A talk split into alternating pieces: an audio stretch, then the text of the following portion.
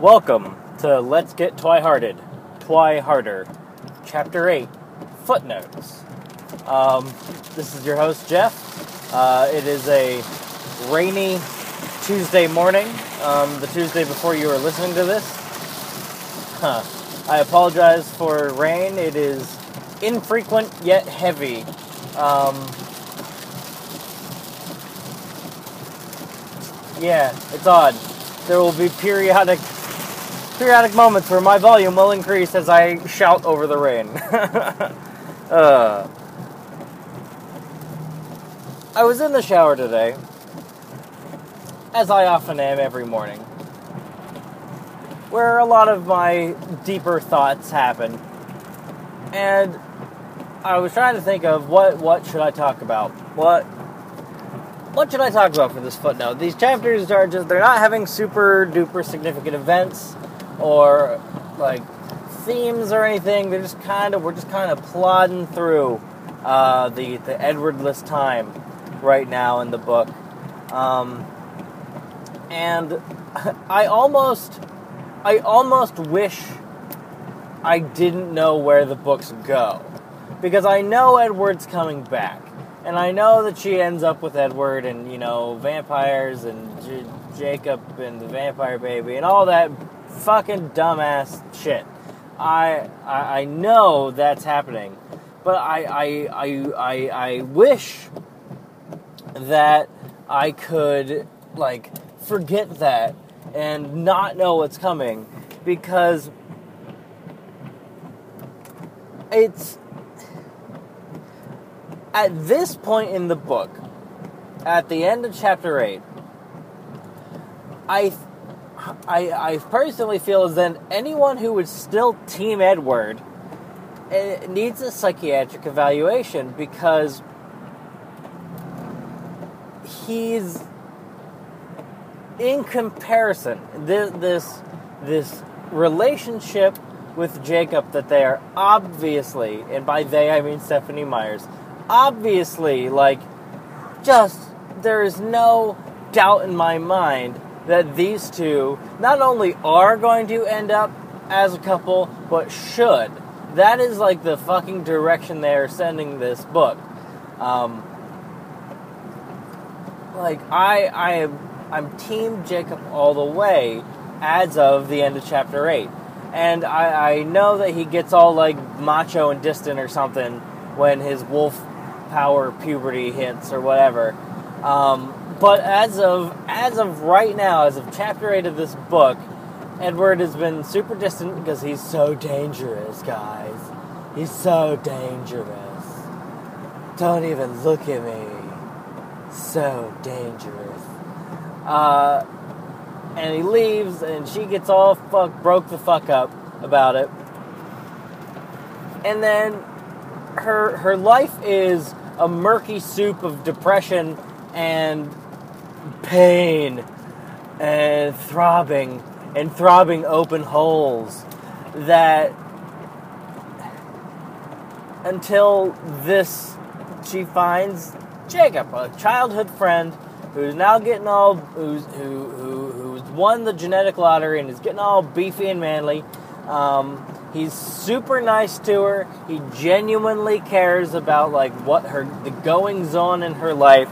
He is literally there for her when she feels no one else is, even though that doesn't really appear to be the case. And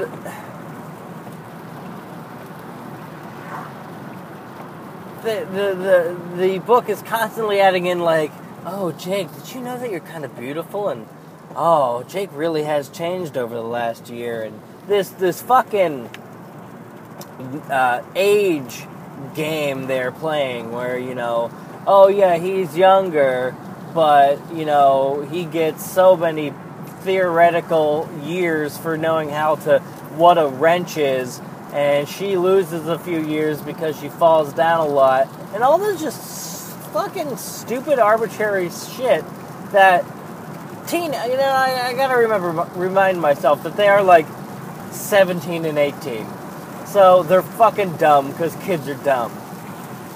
So I could see two two kids where the the the man is younger playing this stupid ass age game to justify to themselves and the world that they can fit into, uh, you know, heteronormative society norms where, you know, no, the, the boy is older because that's the way the TV says it works. I remember this one time when Bob Saget got really upset on Full House because his girlfriend was two years older than him.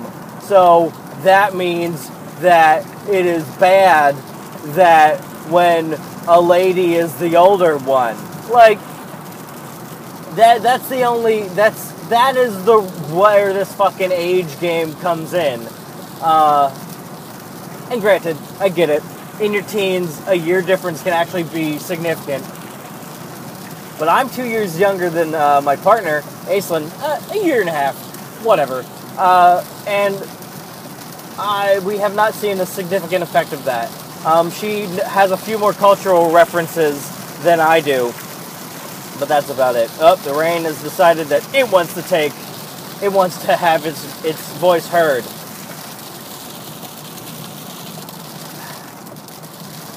But yeah, at this point, like the book is so heavily pushing the fact that Bella and Jacob should get together.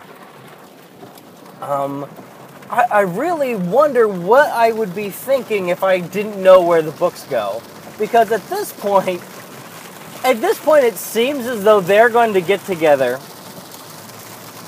But we don't know Jacob's a werewolf yet. So it just seems like this is a, a sequel to a book where a, a, a girl dated a vampire and now she's just gonna go date a Native American boy. Like that that seems to be like a, a real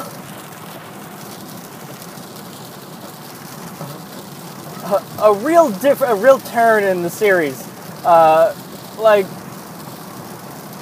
and I mean, I guess I guess I wouldn't be expecting her I, I, I should, even if I didn't know where the book was going, expect Edward to come in and sweep her off her feet or something. Um, definitely not expecting that werewolves are coming in. Um, there are some real heavy handed foreshadowing, um, but I, I think that I don't know if I would have exactly picked up on it if I didn't know, again, exactly where the series is going. so, uh, someone's laying concrete in this rain. That sucks. Anyway. So I don't know if I really had a point in that in my in my snapshot of where the book is right now. Um, it is a no fucking brainer that Bella and Jacob should be together. There's there's heavy innuendo. They like each other, like as people. Um, she isn't under some sort of fucking uh, vamp- vampiric glamour or anything like that. She isn't like under a pheromone uh, spell uh, as as she is with Edward. Like, like really, the only the the, the factor that creates Bella and Edward's relationship is the fact that he likes her because everyone likes the vampires. No one dislikes them. They, they, they are all, they, girls want them, guys want to be them. Even the pretty lady ones. It's, like, there's no, Bella, Bella's existence in Edward and her relationship hinges on the fact that he uh, is infatuated with her. No, it hinges on the fact that he can't read her mind. That his vampire superpowers don't work on her. That is the reason they are together because she was infatuating to him. He could literally have anyone he wanted. So her it, she has no power in that relationship at all. Her power in that relationship comes from she smells different and he can't read her mind. Just passive traits. But in this Jacob and Bella, I can't believe I'm spending so much time talking about this. Jesus Christ, I'm a 28 year old man, and Twilight hasn't been relevant for like three years. But anyway.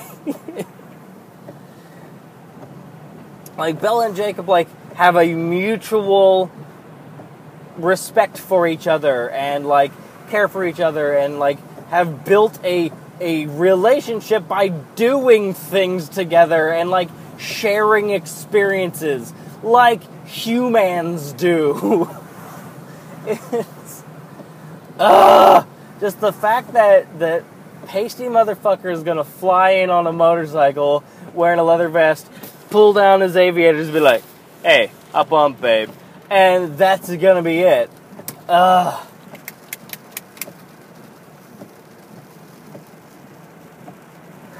And I mean, I've got a feeling that Jacob's gonna turn all douche bro when his his vampire puberty hits, and I'm gonna hate both of them. So whatever, essentially. But uh, as of as of chapter eight, I am so Team Jacob right now. You guys, you don't even know. Oy. anyway, thank you for listening to Let's Get Twihearted. Twiharder, footnote, chapter or chapter eight, footnote. Team Jacob. Uh, this has been Jeff. Uh, I appreciate you listening. Uh, please check us out on vampiresA2Z.com. That's vampires, A-T-O-Z.com. From there, you can get to us on iTunes where you can rate, review, subscribe. Uh, you can also get to our Facebook page where you can like it. Um, I'm going to be making a concerted effort to be a little more active on that, and uh, share us with your friends if you think this is funny. If you if you're enjoying it, uh, share us with your friends. And I promise you, we are still working on publishing the first uh, book uh, in an audiobook format, so that you don't have to sift through old episodes of the Popular Outcast podcast to to listen to it. Um, yes, thank you very much again, thank you.